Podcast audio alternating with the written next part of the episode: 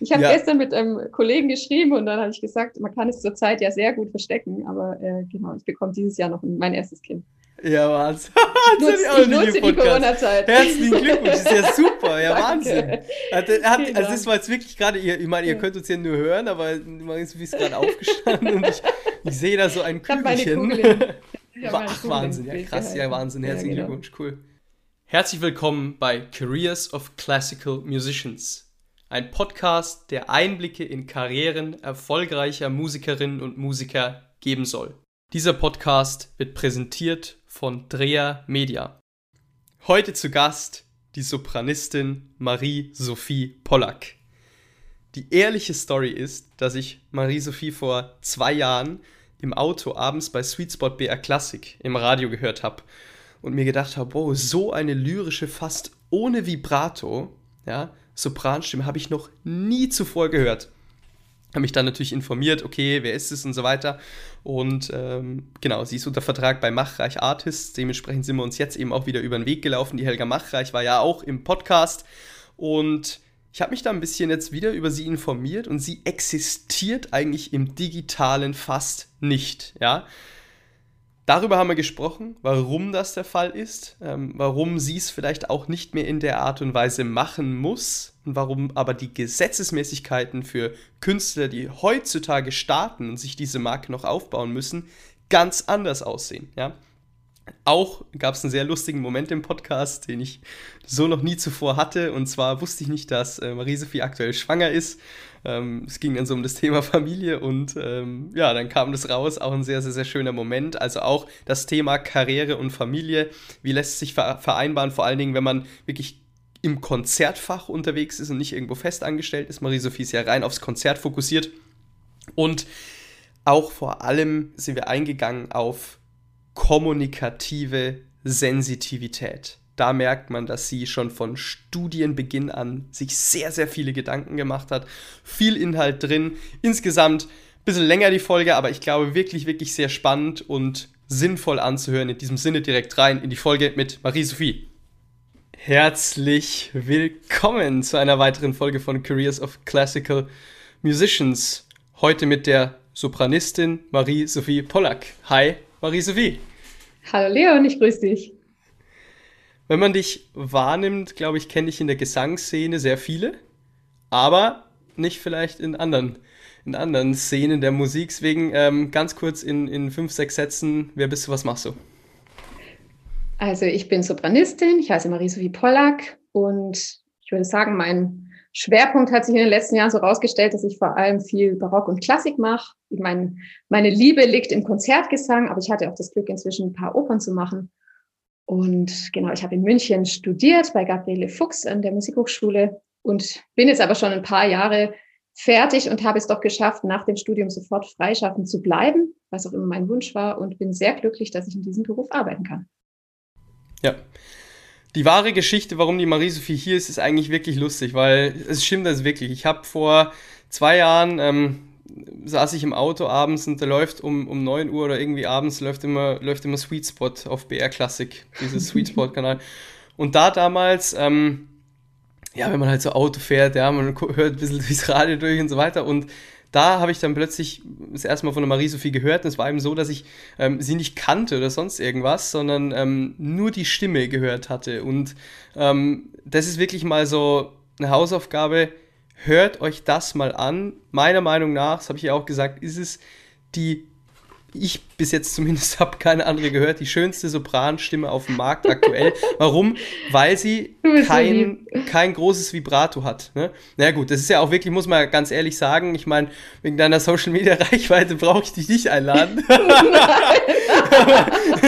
aber, aber, aber nein, also das ist ja wirklich, und das ja. fand ich aber so spannend, ja, dann, dann habe ich natürlich mal geguckt und so weiter, ah, wer ist das eigentlich? Und ähm, natürlich gesehen, gleich wieder hier bei Machreich unter Vertrag und und und und mich dann schon ein bisschen informiert und dann, wenn man sich so ein bisschen mit dir auseinandersetzt, kommt man schnell darauf, dass du eigentlich echt gut im Geschäft bist, obwohl du diesen Puls der Zeit nicht mitreitest. Haben wir auch schon in unserem Telefonat ja. mehr oder weniger so festlegen können, dass ich das überhaupt Festgestellt. So, so, ja, also so meine Stärken darf. sind eindeutig woanders. Meine Stärken genau. Woanders. Aber, aber lass uns darauf eingehen, weil das ist, glaube ich, was, was, was viele befasst. Ähm, zunächst mal, du bist jetzt natürlich schon auch über 30 und, und, und, und hast einen anderen Blickwinkel drauf. Ähm, glaubst du, wenn wir mal direkt draufgehen, dass heutzutage eine, ein Karriereaufbau im Gesangsmarkt rein mit Offline-Methodiken heutzutage noch möglich ist, wenn man sozusagen nochmal anfangen müsste? Das ist wirklich die Kernfrage, die du mir ja gleich stellst. Also ich meine, zu meiner Studienzeit, sage ich jetzt mal vor zehn Jahren, habe ich ja auch noch studiert. Da war ich so dann gerade im, im Master und habe mich viel damit beschäftigt, wie komme ich in die Szene irgendwie rein, was möchte ich machen, was sind meine Schwerpunkte. Ich meine, da hat das alles angefangen, sage ich mal, mit Social Media und da gab es ja auch schon dann irgendwie Facebook und ähm, aber das wurde noch nicht wirklich beruflich genutzt. Und ähm, da hat sich die Frage in kleinerem Rahmen ja auch schon gestellt, wie baue ich mir das eigentlich auf? Und zu mhm. meiner Zeit war das halt mehr, okay, man schreibt irgendwelche Leute an mit E-Mails oder ruft man irgendwo an. Ähm, mhm. Ich glaube, es hat sich das Medium geändert, aber die Art und Weise, wie ich kommuniziere, im Kern ist natürlich gleich geblieben. Und es gibt Dinge, die funktionieren und es gibt Dinge, die funktionieren heute, glaube ich, immer noch nicht. Und ähm, ich denke, ein junger Sänger heute ist gut beraten, dieses neue Medium dazuzunehmen, aber es rettet letztlich nichts. Also es ist eine gute Ergänzung, aber es würde jetzt alleine, das würde keine Karriere aufbauen. Und das habe ich zu meiner Zeit auch schon gesehen. Es gab immer Leute, die sind wahnsinnig aktiv gewesen, die haben tausend E-Mails irgendwo hingeschrieben, haben gesagt, jetzt singe ich da vor, jetzt schicke ich da eine CD hin und hier und da und machen wahnsinnig viel, aber es kommt bei einem Karriereaufbau nicht nur auf das an, was man, sag ich mal, irgendwie Macht von außen verkopft angeht. Also das ist ein Teil des Plans, sage ich mal, dass man einen, einen Plan hat zu sagen, okay, die und die Leute möchte ich treffen, mit dem und dem möchte ich arbeiten, wie kann ich da hinkommen? Und das geht natürlich super heutzutage auch über Social Media. Ähm, aber das alleine ist es halt nicht. Ich muss trotzdem noch eine super Qualität als Sänger haben. Ich muss diese Connections kriegen. Ich muss menschlich auch die, die, die Leute erreichen letztlich. Kurzer Hinweis in eigener Sache. Dieser Podcast wird präsentiert von Dreher Media. Was macht Dreher Media? Dreher Media baut Webseiten, sprich entwickelt ein Branding-Konzept für den jeweiligen Künstler, die Künstlerin, stimmt dieses quasi auf die individuelle Person ab und findet dann im digitalen einen Ansatz, der hier funktioniert. Sprich, wenn du schon mal über die Erstellung einer professionellen Webseite nachgedacht hast oder das Bedürfnis hast, deine aktuelle Seite, deinen aktuellen digitalen Fußabdruck zu optimieren, dann schau jetzt doch gerne einfach mal auf www.dreher-media.de oder auf Instagram drehermedia. Geht alles so ein bisschen Hand in Hand, glaube ich, aber ähm, von Anfang an nehmen wir diese ganze Analogie, die du geschildert hast, mal auseinander vielleicht. Ähm, Mhm. Wie hast du damals angefangen? Ähm, du hast von Anfang an gemerkt, wenn du dich alleine auf dein Medium konzentrierst, kann es nicht funktionieren. Ähm, also hast du schon sehr stark nach außen hin kommuniziert, genetzwerkt und und und, oder? Also ich würde sagen, mein Vorteil im Vergleich zu vielen Kommilitonen ja. war, dass ich immer außerhalb der Hochschule geschaut habe, was ich mache. Ich hatte das Glück, dass ich ähm, auch einen sehr guten Kirchenmusikerfreund hatte, den Johannes Berger, mit dem ich heute immer noch viel zusammenarbeite äh, der Concerto München gegründet hat. Und wir machen wirklich sehr viel zusammen. Aber das hat im Studium angefangen. Und er hat mich schon mitgenommen nach außen, sage ich mal. Ich habe nie diesen Fokus gehabt, ich mache jetzt die Hochschule, dann mache ich einen 1-0-Schnitt, dann gehe ich ans Theater vorsingen und dann hat sich das. Also mich hat mhm. einfach schon immer das interessiert, was außerhalb der Hochschule läuft. Und ich glaube, da habe ich sehr früh im kleinen Kreis Kontakte aufbauen können. Und die haben sich eben wie so, ein, wie so eine Schnecke immer weiter ausgebreitet. Also und davon profitiere ich heute immer noch. Also meine großen Konzerte, die ich bekommen habe und meine tollen Kontakte, die ich habe, die sind oft noch zurückzuführen auf, ähm, auf kleine Anfänge in der Hochschule. Also das würde ich als ersten Tipp jedem mitgeben, der studiert. Unterschätzt nicht, was auch aus Kommilitonen für Karrieren entstehen. Also man mhm. orientiert sich ganz oft an, sage ich mal, ähm, den großen Orchestern, den großen Dirigenten etc. Aber die neue Generation, die sitzt neben einem in der Bank. Ja, also das darf man nicht, das darf man nicht vergessen. Und diese Kontakte können einen sehr weit bringen. Und je nachdem natürlich auch an was für eine Hochschule ist. Aber in München mhm. hatte ich da, glaube ich, ein ganz gutes Umfeld. Mhm.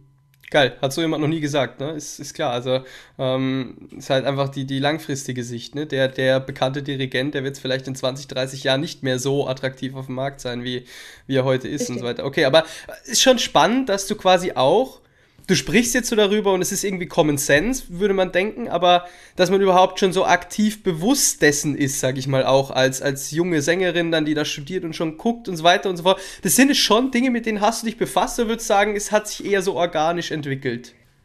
Ich würde sagen, es hat sich eher entwickelt, weil es, es ist auch Typsache. Also ähm, ich muss sagen, ich, ich habe mich auch viel damit beschäftigt, wie, wie machen das andere Leute. Es gab schon einige Sänger, mhm. die waren mir voraus in meiner Zeit in der Hochschule, die haben schon Wettbewerbe gemacht, die, die haben sich einen tollen Lebenslauf aufgebaut. Und ich hatte immer so das Gefühl, ich, ich passe nicht so in dieses Standardmedium rein. Also für mich war immer klar, so, so der große Wettbewerb, da hatte ich einfach nicht die Stimme dafür. Also es war für mich schon schwierig, da erstmal meinen Platz zu finden. Und ähm, aber jeder hat unterschiedliche Stärken. Und ich würde sagen, meine Stärke war eben die Kommunikation mit Menschen. Ich habe einfach wahnsinnig gerne immer Musik gemacht. Und ich habe von Anfang an diesen Teil verfolgt, außerhalb der Hochschule immer zu machen, worauf ich wirklich Lust hatte. Und ich habe ganz kleine Konzerte gemacht. Und das, das war mir einfach egal. Ich habe ich hab diesen mhm. Weg irgendwie verfolgt und der ist gewachsen. Der ist eben langsam gewachsen. Und ähm, Mhm. Ja, also da, da, fällt mir jetzt mein Mann ein, weil der gesagt hat mhm. irgendwann zu mir, Marie-Sophie, du musst auch mit den Leuten mal ein Bier trinken nach mhm. dem Konzert. Ja, das ist jetzt nicht so meine Stärke gewesen. Oder äh, zum Beispiel bin ich nicht so gut mit Namen merken. Also ich, ich bin ganz gut in Gesichter merken, aber ich bin nicht so gut mit Namen. Und je größer diese Welt wird, desto schwieriger ist es natürlich. Also es gibt da schon, sage ich mal, Defizite, die ich auch habe, wo Menschen jetzt zum Beispiel, wenn man so ein, so ein Brain ist und kann sich einfach jeden Namen merken, dann bin ich mir sicher, dass das ein wahnsinnig guter Punkt ist, um zum Beispiel zu Netzwerken nach Konzerten. Wenn ich mir die Namen immer merken kann, das ist das wichtigste Wort eines Menschen, ist der Name.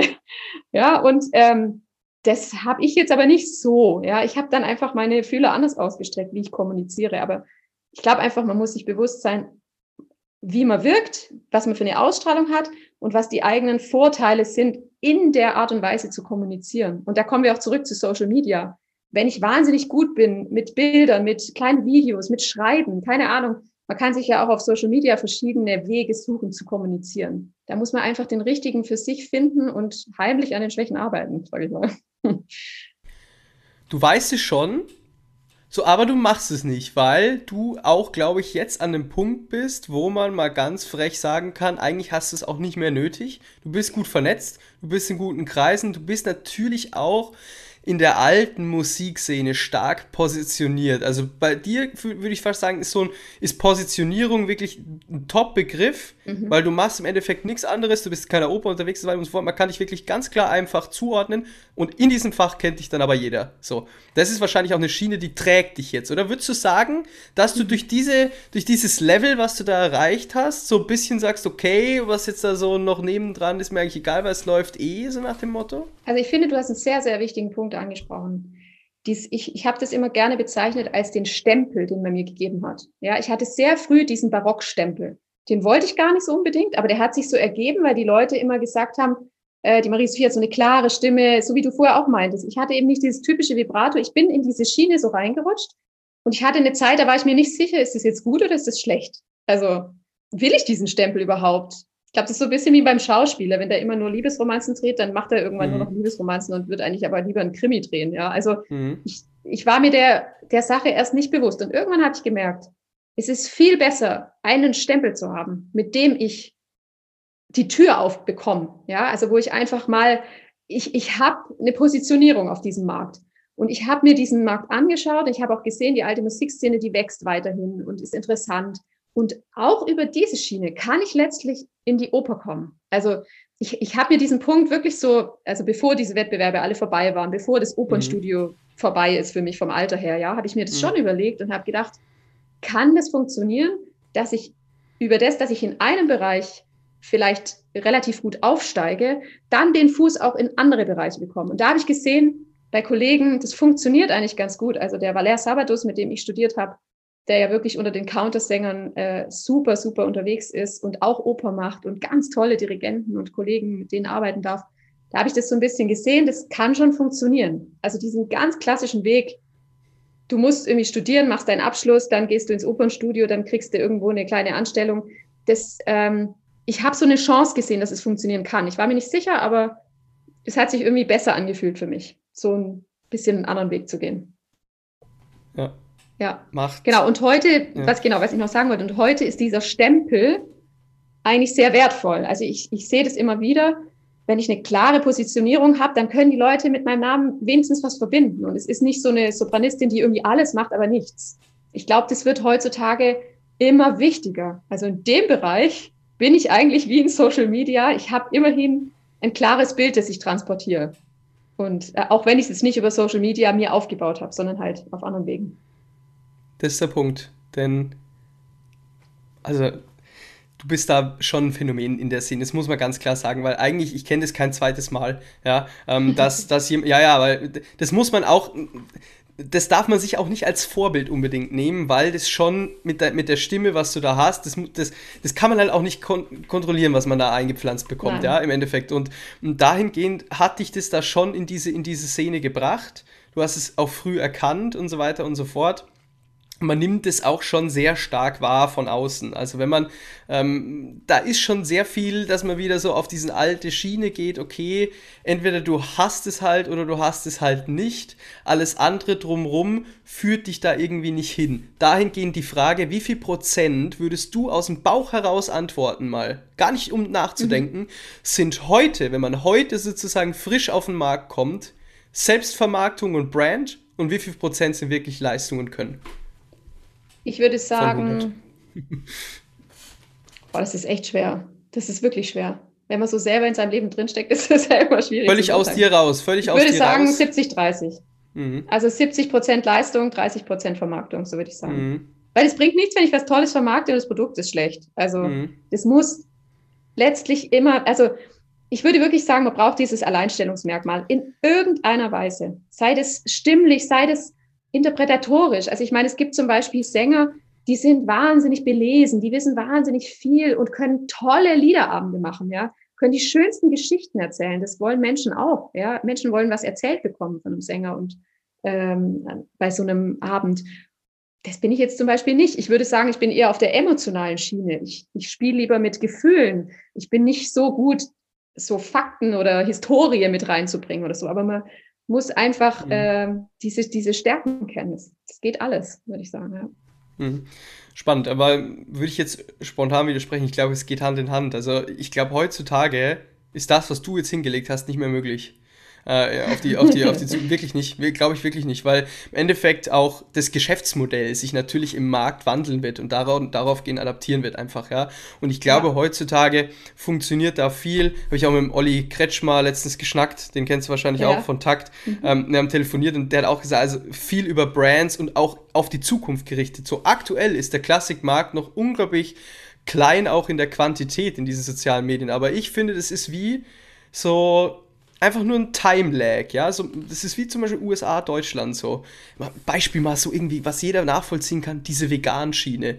In den USA schon so eine total breite Infrastruktur. Ne? An jeder zweiten Ecke kriegst du irgendwie hier das vegane Eis, der ist völlig normal und du bist da gut aufgestellt. In Deutschland musst du schon, musst schon gucken, bis du beim nächsten Dean David bist, ja. Und dahingehend sozusagen einfach transferiert auf, auf sozusagen jetzt Klassikbranche zu anderen Branchen. Ich meine, ich gucke einfach in die andere Branche, in die Popbranche, da sehe ich ungefähr so fünf ja. Jahre Vorsprung. So, und dann ist ja klar, wie sich auch der Markt entwickelt im Klassikbereich. Wie soll er sich auch anders entwickeln? Und dementsprechend also glaube ich, dass. schon man, recht. Ja, ja. Das, das glaube ich nicht, weil das ist, das ist, und das finde ich so verheerend, dass dahingehend auf diese Geschwindigkeit, die ja auch immer schneller wird in der Entwicklung. Wir entwickeln uns ja nicht langsamer oder gleichbleibend, sondern es ist ja schon was Exponentielles irgendwo, ja, ähm, in diesen digitalen Schienen. Glaube ich, dass dieses Geschäftsmodell, was du fährst, nicht möglich ist, wenn man heute 25 ist und sich diese ganzen Sachen, die du jetzt schon hast, komplett neu aufbauen muss. Also ich gebe dir recht, ich glaube, jede Generation hat ja so seine Schwerpunkte. Und so wie bei uns dieses Facebook, äh, Instagram etc. erst reinkam in mein Studium, mhm ähm, mhm. Kann man jetzt eigentlich sagen, bin ich für meine Zeit da relativ gut mitgegangen. Genau. Aber auch ich muss schauen, dass die nächsten 20 Jahren ich meine Marke so aufstelle, dass sie nicht vergessen wird, sage ich jetzt mal. Ja? Hast also du da Angst? Hast du da recht. mal drüber nachgedacht? Dass du dann irgendwie ich da, dass du da abrutschen könntest? also ich habe nicht wirklich Angst, muss ich sagen, das wäre das falsche mhm. Wort, mhm. weil ich schon der Überzeugung bin, dass der Markt immer noch auch bestimmte alte Regeln hat, wann Menschen andere Menschen gerne sehen auf der Bühne, wenn sie sie interessant finden. Mhm. Ähm, dieses Phänomen wird immer bleiben, weil nur die Vermarktung ist es dann auch wieder nicht. Und ähm, mhm. man muss sich als Sänger, wir, die mit so viel Emotionen arbeiten, mit so vielen Dingen beschäftigen, die, sage ich mal, gar nichts in dem Moment mit reinem Singen zu tun haben. Meine Stimme, die transportiert so viel in diesem Moment. Wie geht's mir? Äh, was habe ich die letzten Wochen gemacht? Äh, Fühle ich mir irgendwie gut? Wie ist meine Persönlichkeitsstruktur? Wie ist mein Hintergrund? Äh, was denke ich über die Musik? Wie fühle ich mich mit dem Dirigent? Kann, da wird so viel Information ans Publikum weitergegeben, die auch sehr wichtig ist und die ja auch über die Jahre wächst. Also ich gehe mal davon aus, meine persönliche Entwicklung, die wird ja immer auch anderen Leuten in gewisser Weise voraus sein und die junge Generation, die bringt dann halt andere Sachen mit, sind dann andere Persönlichkeiten, aber also mein Ziel ist wirklich, ich habe mir das mal überlegt, ähm, dass ich so stimmlich, aber auch persönlich reife in den nächsten Jahren, dass ich als Mensch und Musikerin interessant bleibe. Und wenn mir das gelingt, dann glaube ich, dass man auch lange auf der Bühne bleiben kann. Und zusätzlich mit diesen Medien etc. natürlich, dass man nicht völlig überschwemmt wird von dem, was davor ist. Aber ich glaube trotzdem, dass das Interesse der Menschen an mir, an meiner Person auf der Bühne irgendwie bestehen bleiben muss. Also der Magic Moment ist ja dann doch im Konzert. Ja. Der muss, der muss da sein. Wenn der verloren geht, dann bringt mir alles Marketing gar nichts. Dann Aber dahin musst du sie Lust bringen. Mehr. Dahin musst du sie bringen, genau. dass sie überhaupt zu dem genau. Moment kommen. Ne? Ja. Genau. Und ich, ich sehe eben meine Stärke darin, dass ähm, wenn ich ein Konzert habe, dann kann ich diese Energie zwischen mir und dem Publikum immer sehr gut kreieren. Also das ist auch das, was ich liebe. Ich, wenn ich die Energie spüre zwischen Publikum und mir, ich habe auch überhaupt kein Problem mit Konzerten, wo die Menschen einen Meter vor mir sitzen. Ja, also ich liebe dieses dieses äh, Knacken in der Luft, sage ich jetzt mal, ja, diese Spannung zu mhm, spüren. Mm, mm. Und das gibt mir immer wieder recht, weil ich bei diesen Momenten dann auch immer wieder engagiert werde, wenn ich das kreieren ja. kann. Also ja. Das, äh, ja, aber Glaube trotzdem, um auf diesen Punkt zurückzukommen, das nächste Jahrzehnt, das nächste Jahrzehnt werde auch ich mich so umstrukturieren müssen und diesen Weg mitmachen. Aber jeder, der jetzt 20 ist, der steigt natürlich an einem ganz anderen Punkt ein, wie ich mhm. mit 20. Das hätte ich ja gar nicht bieten können, wie auch. Gab's ja mhm. nicht. Also, ja gut, aber Musikhochschulen, die, die Musikhochschulen, die sind aber darauf ausgerichtet, dass sie den heutzutage 20-Jährigen oder 20-Jährige so behandeln wie dich damals, weil sie diese Entwicklung nicht antizipieren können. Und dann passieren falsche ist, Muster. Ja. Ja. Aber das ist eigentlich falsch. Und Leon, ich würde auch sagen, dass zu meiner Zeit es ja auch schon Entwicklungen gab, die ich gesehen habe im Studium, wo ich wusste, ja. das ist zu alt, das Modell. Ja, also gerade jetzt sage ich mal in München war es immer darauf ausgelegt, dass man eigentlich eher Opernsängerin wird, dass man ja. in dieser Schiene landet. Ich war eine der wenigen, die zu der Zeit Pädagogik dazu studiert haben. Ich wurde komisch angeschaut, warum ich Pädagogik studiere, weil ich doch so einen guten Schnitt habe.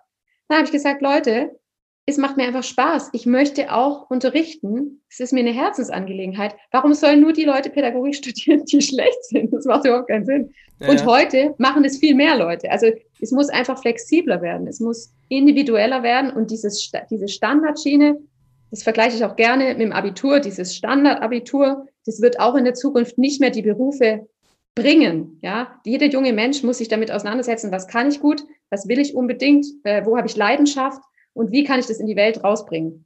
Das, das bringt nichts, wenn man 1-0 Abitur hat und da ist der Weg nicht mehr so geebnet wie vor 20 Jahren. Und es ist im Studium eigentlich genau dasselbe. Ich muss die, ich muss immer die Stärken mitnehmen aus dem System, aber ich muss auch immer erkennen, was fehlt heutzutage. Und ich glaube, es wird immer so sein. Das System mhm. ist immer hinterher. Mhm. Und diesen Blickwinkel mhm. muss man sich erarbeiten. Und den gab es bei mhm. mir in der Generation und den gibt es heute, aber ich glaube, den gibt es immer. Das wird mhm. immer ein bisschen hinterher sein. Und deswegen heute, die 20-Jährigen müssen sich viel mehr mit, noch mit, mit den Medien beschäftigen, wie ich das damals musste. Mhm. Kurzer Hinweis in eigener Sache. Dieser Podcast wird präsentiert von Dreher Media. Was macht Dreher Media? Dreher Media baut Webseiten, sprich entwickelt ein Branding-Konzept für den jeweiligen Künstler, die Künstlerin stimmt dieses quasi auf die individuelle Person ab und findet dann im digitalen einen Ansatz, der hier funktioniert. Sprich, wenn du schon mal über die Erstellung einer professionellen Webseite nachgedacht hast oder das Bedürfnis hast, deine aktuelle Seite, deinen aktuellen digitalen Fußabdruck zu optimieren, dann schau jetzt doch gerne einfach mal auf www.dreher-media.de oder auf Instagram drehermedia. Ja, was du angesprochen hast, ist äh, so deine Retention Rate, ne? Wenn man einmal auf dich aufmerksam geworden ist, kommt man da nicht mehr weg. Also das, das glaube ich schon, ähm, weil ja, es ist ja auch so, ne? Also, wie komme ich jetzt vor zwei Jahren, da war ich auch, war ich 18 und, ähm, und irgendwie so, also, und jetzt hängt mir das noch im Kopf. Also, das, das stimmt schon, was du da sagst, ne? mit, diesen, mit diesen Momenten, die du da kreieren kannst. Ähm, ich glaube halt auch, man merkt jetzt, ne, das ist, glaube ich, so eines, du, auch jetzt für dich, wenn wir hier so quatschen und das dann Leute anhören, ist wahrscheinlich auch so eines der neben ein paar kleineren Sachen auch schon so eines der, du machst jetzt nicht jede Woche einen Podcast, so wenn man will, ne? Und jetzt dann langsam werden mal diese Informationen sichtbar nach außen hin, aber du mhm. musst dir vorstellen, bis jetzt weißt ja nur du oder dein nahes Umfeld, wie du da eigentlich agierst Richtig. und es ist nicht öffentlich bewusst und dementsprechend denkt man sich dann immer, wenn man das von außen sieht, sieht man eigentlich oder antizipiert eine ganz andere Entwicklung, die da eigentlich stattfindet in demjenigen. Und jetzt, das hatte ich ja auch nicht damit gerechnet, ja, wo wir uns unterhalten haben, telefonieren und so weiter und so fort, kommen plötzlich all diese Gedanken, Networking, dieses auch menschlich reale Talent, was du irgendwie hast, ne, schon mit Fingerspitzengefühl da agierst, kommt dann plötzlich auf und dann kann man das Ganze viel besser nachvollziehen oder irgendwo ja. verstehen, wie du da eigentlich von A nach B gekommen bist. Ja? Aber das finde ich ehrlich gesagt auch super spannend. Also auch Podcasts finde ich super spannend. Ich höre die ja selber mhm. gerne an. Und man lernt die Menschen anders kennen und ich glaube schon, ja. dass, dass du da recht hast, dass das auch unsere Szene verändern wird. Weil letztlich kommt es ja wieder zurück zu diesem Punkt. Die Persönlichkeit spielt bei uns so mit rein. Und das, das sehe ich mhm. einen ganz großen Vorteil darin. Diese alten Dieben, sag ich jetzt mal, die werden aussterben. Und ich finde es gar nicht so schlecht. Es zählt heute einfach ja. das Gesamtpaket dazu auf eine andere Art und Weise, wie das früher war. Und ich finde es super interessant. Man sieht mhm. einfach noch mehr Facetten von einem Mensch, wenn der dann auf der Bühne steht. Und man kann auch ganz andere Dinge mitteilen.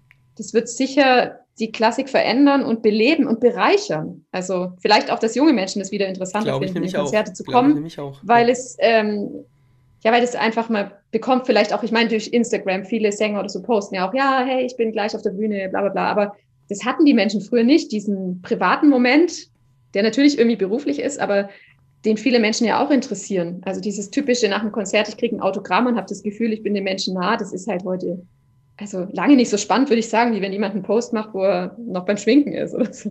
Mhm. Oder wie, die, wie der Kontakt zum Orchester und zum Dirigent ist. Also da sehe mhm. ich ein totales Potenzial, muss ich sagen, in unserer Branche, was wirklich mhm. ein Zugewinn wäre, auch für, die, für das Publikum. Man schafft ja eine gewisse Nähe, die man ja sowieso möchte im Konzert. Und die vor allen Dingen mit einem qualitativen Kern verbunden ist. Denn das ist das, was mir so ein bisschen heutzutage in meiner Generation fehlt. Es geht dann nur noch um Quantität und nur noch um irgendwelche Ding Dinge und da ist eigentlich so viel Müll auf dem Markt, ja, ja. Ähm, was, wo man wirklich eigentlich sagen müsste, boah, das trägt schon so ein bisschen zur Verdummung der Gesellschaft bei, vieles, ja. Und dahin geht, muss man ehrlich sagen, ja. Und, aber da sind Klicks drauf und Zahlen und so weiter. Und ähm, ich glaube, dahingehend ist es auch irgendwo in der Verantwortung von so einer Branche, die ein bisschen, möchte ich sagen, intellektueller gebaut ist, aber grundsätzlich schon tiefer strukturiert ist, ähm, auch diese Verantwortung zu übernehmen und zu sagen, diese Inhalte teilen wir weiterhin mit und lassen sie transparent bleiben. Ja? Ähm, ich glaube, das ist auch wichtig, weil sonst einfach irgendwann natürlich die Quantität entscheidet. Ja? Und wenn man da immer schläft und es verpasst und so weiter und so fort, das ist, kann so gut und schön sein, wie es will, aber wenn niemand davon mitbekommt, ja, dann am Ende des Tages ist es halt irrelevant geworden. Und dahingehend glaube ich schon, ähm, dass Klassik sich auf jeden Fall nicht bemühen muss, es wird sich so entwickeln. Also ich glaube, es ist einfach nur eine Zeitverschiebung des Marktes. Ich glaube, es ist einfach nur eine Zeitverschiebung. Okay. Deswegen, zum, wenn man mal ganz ehrlich ist, jetzt sage ich hier was, wo mich bestimmt viele einfanden könnten, sonst würde ja auch nicht die Arbeit, die wir in unserer Agentur machen, funktionieren. Webseiten Webseiten ja. gibt es seit 20 Jahren. Es ist heutzutage, die Leute meinen, es ist was Besonderes, eine super strukturierte, coole, mit Effekten und so weiter Website zu haben. Sage ich ja, im Klassikmarkt ja, in anderen Märkten ist völlig normal. Das, da geht es schon um ganz andere Dinge, ja. Ich meine, ja. und, und, man nutzt es ja auch als Konsument, ne? Ein Netflix, das ist ein Algorithmus, der dir die Sachen zuspielt, die dir anhand deines digitalen Fußabdrucks gefallen könnten. Jetzt übersetzen wir das mal in den Klassikmarkt. Du bekommst anhand deines Internetprofils deine Künstlerpersönlichkeit zugespielt in dem, Port in dem Portfolio online und kannst dann irgendwie die Show von der Marie-Sophie mit einer VR-Brille irgendwie genießen oder so. Keine Ahnung. Ja. So, das wäre die Übersetzung jetzt. Unvorstellbar selber im Klassikmarkt, aber jeden Abend gucken wir Netflix. Ja, und dementsprechend glaube ich, ja, dementsprechend glaube ich, dass einfach so dieser Time-Lag mehr oder weniger das ist, wo, wo die Leute noch, was die Leute einfach noch nicht verstehen. Ja, wie gehst du du bist, glaube ich, jemand, der sehr offen ist dem gegenüber, aber wie gehst du mit, auch mit deiner beruflichen Zukunft dahingehend um? Hast du Dinge, die daran hängen oder sagst du, du, du lässt es sich einfach entwickeln? Du bist jetzt, ähm, du bist jetzt 33, ne? 33 ja, was? Genau. Ja, uh, oh. Glück. ähm, Noch kann man mein ähm, Alter sagen. genau. Aber jetzt auch mal interessant, was ist so dein Lebensentwurf? Du hast, möchtest du Familie und so weiter und so fort. Wie soll deine Karriere weiterhin ausschauen? Wie kannst du, glaube ich, dich in dieses Feld mal präzise integrieren? Was sind so die konkreten Dinge, die du im Kopf hast? Also ich würde gerne auf einen Punkt zurückgehen, wo du vorher gesagt hast mit dieser Gern. Überflutung im Internet. Ähm, ich habe das Gefühl, wir müssen in der Klassik, gerade weil wir da eben dieses bisschen äh, höhere kulturelle Gut haben, darauf achten, dass wir jetzt Qualität ins Internet bringen. Also ich finde auch, man sieht die Veränderung schon. Wenn man jetzt auf YouTube geht, dann gibt es ganz viele toll produzierte Videos, die extrem viele Klicks haben. Natürlich gibt es auch immer Ausnahmen, aber man merkt auch da, dass sich der Markt schon ändert. Also ich glaube, wir sind raus aus dieser, ich poste einfach jeden Tag irgendwas, was die Leute überhaupt nicht interessiert, äh, was mhm. ich heute esse und keine Ahnung was diese Zeit, die wird eigentlich bald vorbei sein. Das heißt, in der Klassik müssen wir diese Qualität, die wir haben, mit einem guten Ton, also ich habe das jetzt auch in der Corona-Zeit gemerkt, es gab immer mal wieder Streaming-Konzerte, die ich gemacht habe.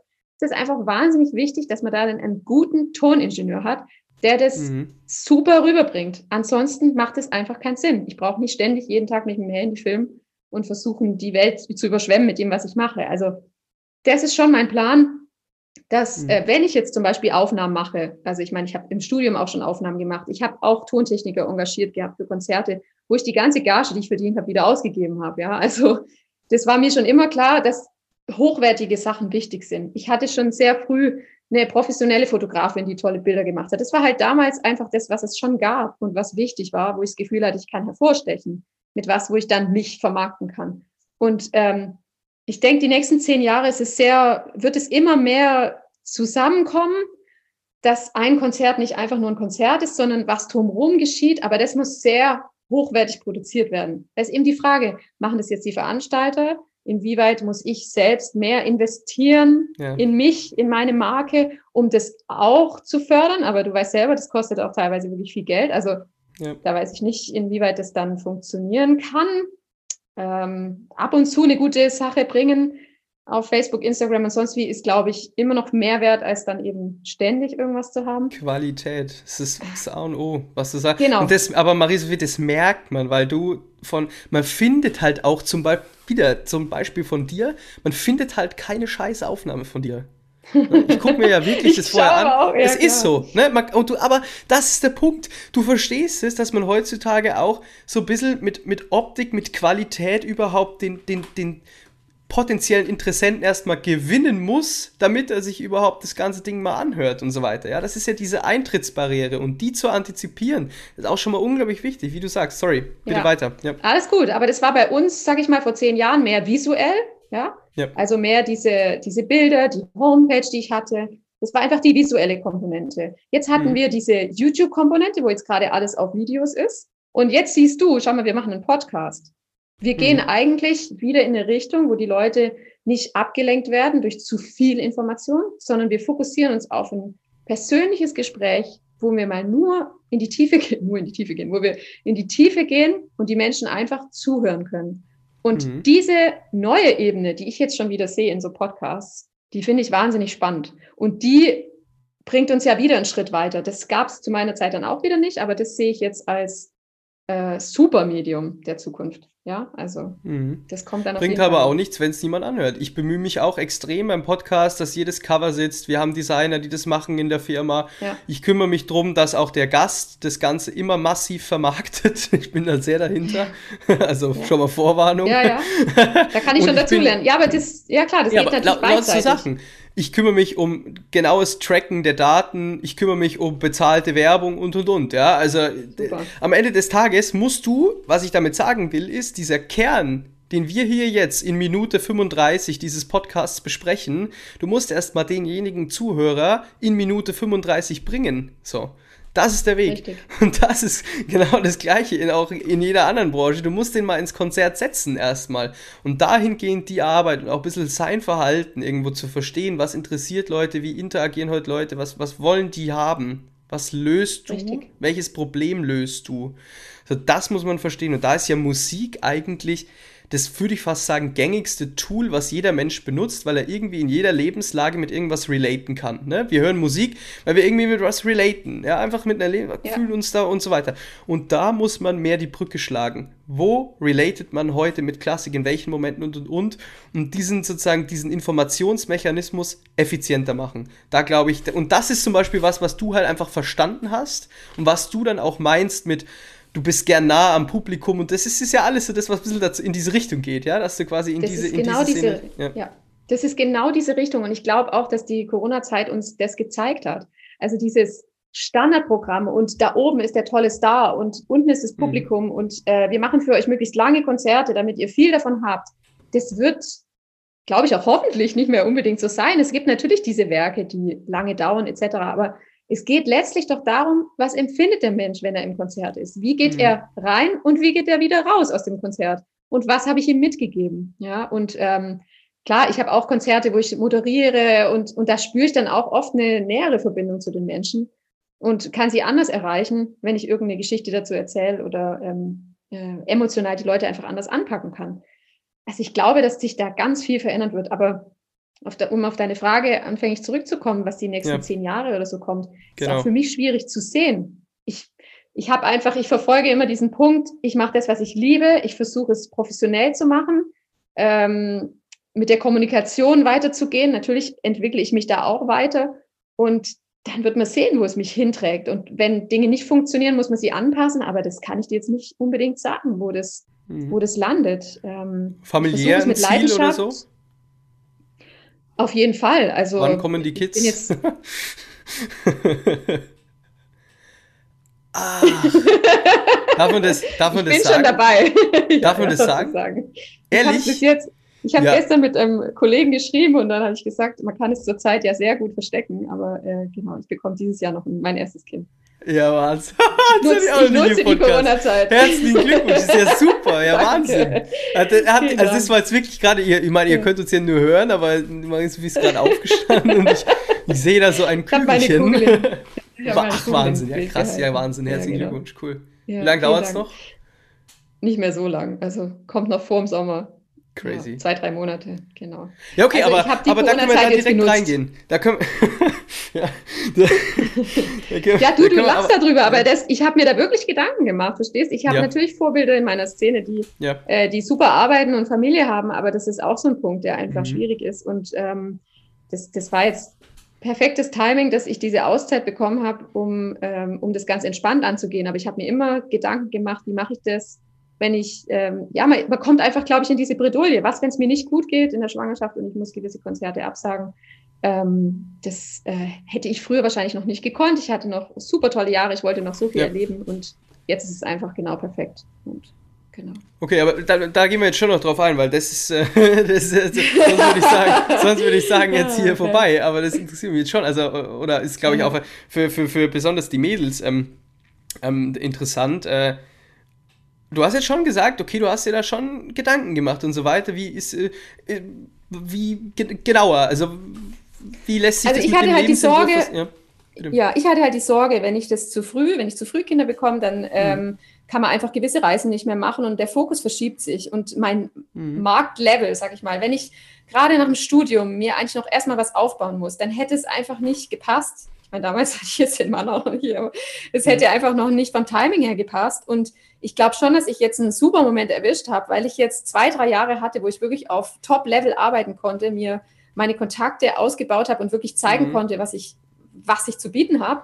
Und jetzt hatte ich nicht mehr diese Sorge, die ich noch vor vier Jahren vielleicht hatte, so, oh, wenn ich dann ein halbes Jahr nicht dabei bin und es passiert so mhm. viel in einem halben Jahr, dann werde ich vergessen und dann interessiert sich keiner mehr für mich. Mhm. Diese Sorge habe ich mir eigentlich selbst genommen durch die letzten Jahre, weil ich einfach gespürt habe, natürlich gibt es immer ganz viele andere. Aber mich, Marie-Sophie, gibt es nur einmal. Und deswegen werde ich nicht einfach wieder weg vom Fenster sein, wenn ich den Menschen noch was zu erzählen habe und sie mir gerne zuhören. Dann wird es auch danach noch funktionieren. Und ähm, das, ja, jetzt bin ich eigentlich viel mehr im Vertrauen und wie gesagt, ich habe einfach auch auf diesem Top-Level Sängerinnen kennengelernt, die Kinder haben, wo das auch funktioniert. Aber die Vorbilder müssen erst noch mehr werden. Also, sage ich jetzt mal, ähm, vor 20 Jahren war das noch viel typischer, dass man gesagt hat, entweder du hast Karriere oder du hast Familie. Aber ich, ich glaube, durch diese Transparenz, die heute ein Künstler ausmacht, was wir jetzt auch schon hatten, mit der Persönlichkeit, mit der ganzen Erfahrung, die man im Leben hat, äh, war mir auch immer klar, ich möchte diese Lebenserfahrung machen und ich hoffe auch, dass es mir eine gewisse Reife verleiht. Es gibt mir doch dann einen anderen Tiefgang, wenn ich selbst Mutter bin und über bestimmte Dinge singe, wie wenn ich jetzt das Lied mit 21 singe. Also ich hoffe einfach, dass diese ganze Lebenserfahrung, die ich, die ich mit reinbringe, äh, über Partnerschaft, über Liebe, über Familie, dazugewinnen werde. Und deswegen auch wieder interessanter bleibe als jemand, der sich bewusst nur für Karriere entscheidet und dann irgendwann äh, alt und grau im Eck ist und äh, selbst frustriert. Das müssen doch die Leute mitkriegen. Also ich glaube, man kann es heutzutage nicht mehr so gut verstecken. Sowas, das, das merken die Menschen doch. Also. Also absolut 100 Prozent. Äh, ich kann zwar nicht mit relaten, aber, aber, ähm, aber nein, also ja, aber ähm, also genau, ich denke auch, dass du einfach dadurch auch nochmal einen ganz anderen Drive kriegst für dein, für dein Tun und so weiter, weil das dir einfach nochmal auch deinen dein Sinn und so weiter viel, viel näher bringt. Also gerade musikalisch wirst du davon unglaublich profitieren, glaube bin ich mir fast sicher. Ich merke es ja jetzt schon. Ja, also, ja, ja, klar. Wirklich. Ich, auch in einer anderen Verantwortung. Sagen immer andere Menschen. Ne? Ja. ja. genau, man hat eine andere Verantwortung. Ich spüre auch jetzt, dass ich noch wahnsinnig viel tun will, so ungefähr. Ja, ja. Ähm, bevor ich Mutter bin. Aber ähm, andererseits freue ich mich auch wahnsinnig auf diese Zeit und bin mir auch sicher, dass ich das integrieren kann, gerade mit Konzerten, äh, den mitzunehmen und äh, trotzdem zu arbeiten. Also es ist auf jeden Fall mein Ziel. Klar. Ich habe auch schon wieder geplant. Heutzutage so normal und das ist ja völlig, also klar glaube sogar heutzutage ist es fast besser, sich so aufzustellen, weil es einfach mehr Puls der Zeit ist. Also das ist völliger, völliger Nonsens. Wer, glaube ich, heute noch glaubt, dass irgendwie Familie und eine Karriere nicht vereinbar ist, so, es gibt so viele Möglichkeiten, so, also es ist einfach nur so Mindset ist so. Es ist einfach nur Mindset so. Ja, Wenn du denkst, das ist total nicht, Mindset und ich versuche mir eben diese Menschen als Vorbild zu nehmen, die das geschafft haben, die da sehr positiv ja. sind. Und ich glaube, man muss schon flexibel sein, aber das muss ja. man als Künstler sowieso. Also diese Eigenschaft musste ich mir schon die letzten zehn Jahre erarbeiten, flexibel ja. auf Dinge zu reagieren. Deswegen mache ich mir da jetzt eigentlich keine Sorgen. Ich denke, das werde ich schon hinkriegen. In diesem Sinne, dem möchte ich gar nichts mehr hinzufügen. Das war ja wirklich jetzt nochmal ein Ende, wie ich es nie erlebt hatte. ähm, ja, ich glaube, ich glaube, ähm, eher auch fast schon persönliches Gespräch als jetzt irgendwie Podcast ähm, oder dann in Form eines Podcasts, aber inhaltlich glaube ich so viel auch zwischen den Zeilen, was man mit rausnehmen konnte von dir. Ähm, vielen, vielen, vielen Dank für die Offenheit, auch in der Kommunikation. Man merkt, was du sagst, okay. meinst du ernst, ja, und verkörperst es auch selbst, ja, und ähm, ähm, dementsprechend jetzt noch ganz viel Erfolg ähm, mit den Kids. mit meinem Projekt. Mit, mit, mit, deinem, mit deinem Projekt, mit deinem Corona-Projekt. Genau. Nein, und das ist ja super. Also ganz herzlichen Glückwunsch. Ich glaube, man könnte es nicht Dank. besser beenden. Danke dir. Danke dir. Kurzer Hinweis in eigener Sache. Dieser Podcast wird präsentiert von Dreher Media. Was macht Dreher Media? Dreher Media baut Webseiten, sprich entwickelt ein Branding-Konzept für den jeweiligen Künstler, die Künstlerin, stimmt dieses quasi auf die individuelle Person ab und findet dann im digitalen einen Ansatz, der hier funktioniert. Sprich, wenn du schon mal über die Erstellung einer professionellen Webseite nachgedacht hast oder das Bedürfnis hast, deine aktuelle Seite, deinen aktuellen digitalen Fußabdruck zu optimieren, dann schau jetzt doch gerne einfach mal auf www.dreher-media.de oder auf Instagram drehermedia.